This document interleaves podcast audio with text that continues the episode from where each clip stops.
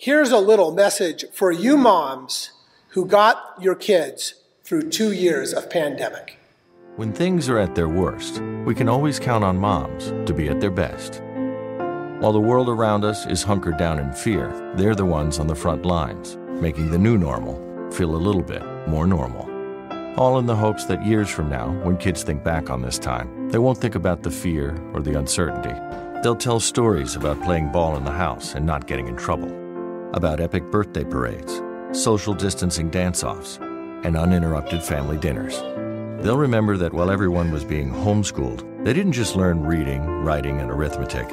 They learned what really matters in life love, laughter, and a good internet connection. And during this time when we're all told to stay apart, they'll find that somehow we've all grown a little bit closer.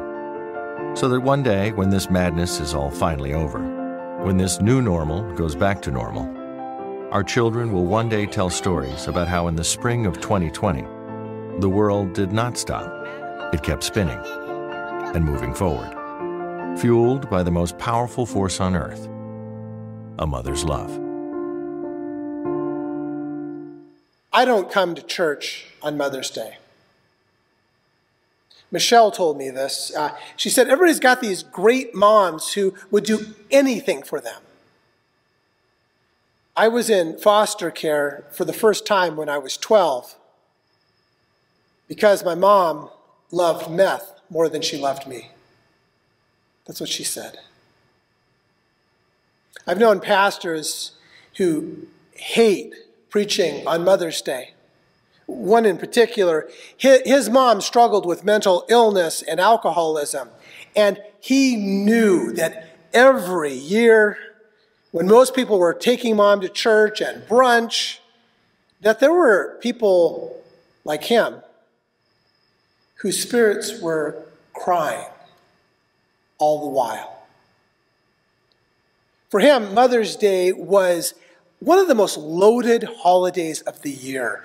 So he usually did something. He did this, uh, he scheduled a special event, like a children's program or a musical on Mother's Day, just so he didn't have to deal with the pain of talking about Mother's Day.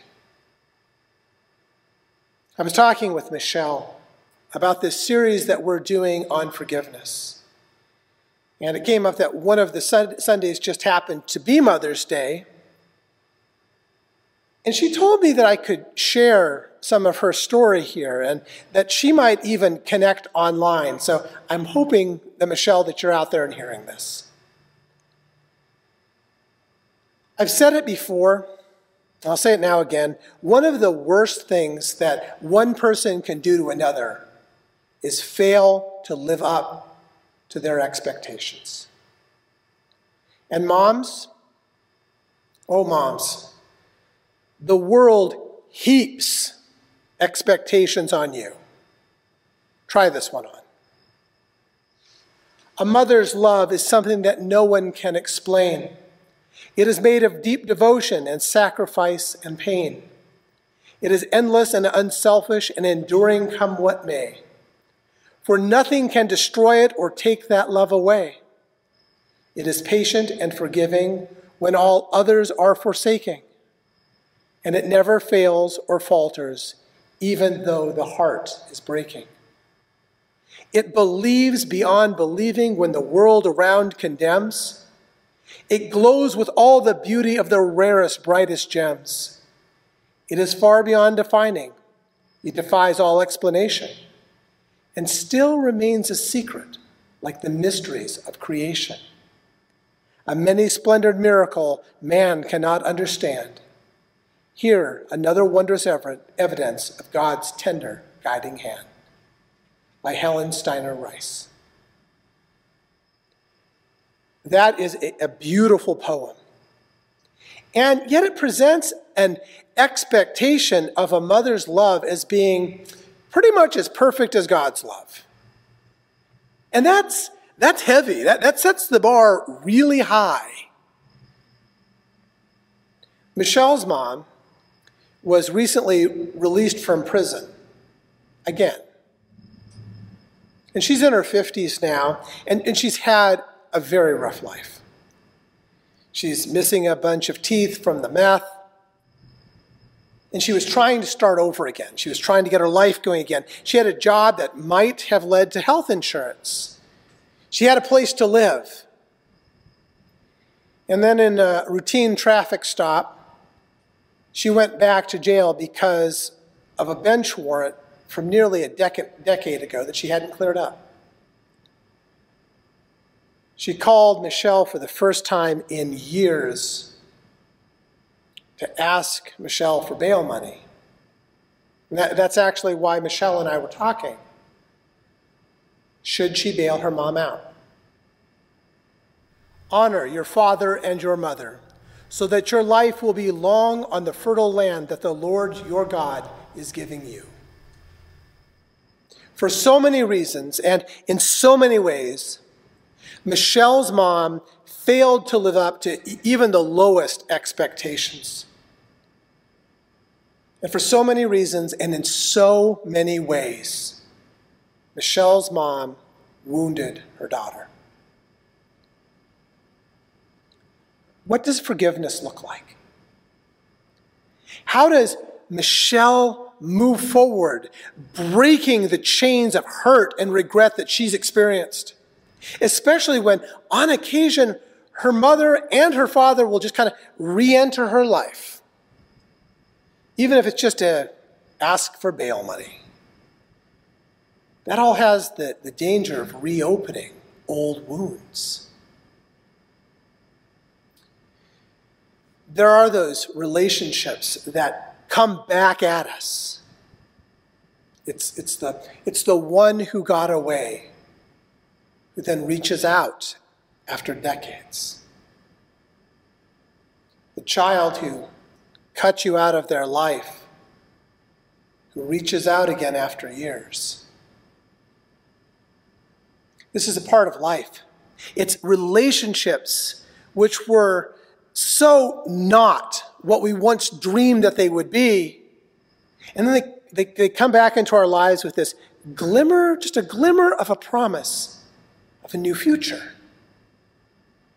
What do you do with that? What do you do when that happens to you?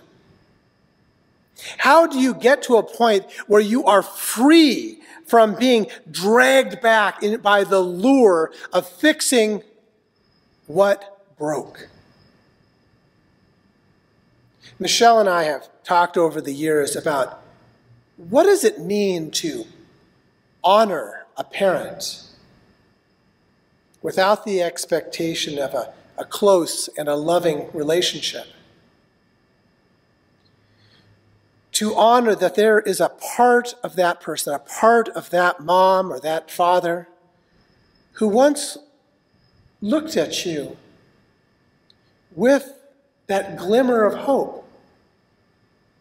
Even if that hope was that you escaped the hell that dominated their life. Even if it was that hope that was put out then by mental illness and drugs. There is a temptation. It's a very real temptation. Just, just to lower your expectations. To refuse that love truly exists, that it's just all a lie that we've been sold. That way, no one can ever let you down. I've known cops who have seen so much darkness in the world, seen so much many messed up situations, that they believe that every house that they drive by houses hidden abuses. That the world is so messed up that they come to believe that it is only fear and obedience that can even keep any sense of order. When you expect the worst, then no one can let you down. So every time that you begin to experience love or hope, you shut that down because you can't run the risk of being let down one more time. This, this is not the life that God wants for you. Is not the life that I want for you. There is no fear in love, but perfect love drives out fear because fear expects punishment. The person who is afraid has not been made perfect in love. We love because God first loved us. Those who say, I love God, and hate their sisters and brothers are liars. After all, those who don't love their sisters or brothers whom they have seen can hardly love God whom they have not seen. This is the commandment we have from him. Those who claim to love God ought to love their brother and sister also. There is love that goes beyond fear. There is love that can drive out fear. There is love that shines in the darkness. That is the love the love of God that created us. That is the love that goes in us and with us in this life and into the next. And you can't find that love on your own. The trick is that you have to risk loving others, to be brave enough to create family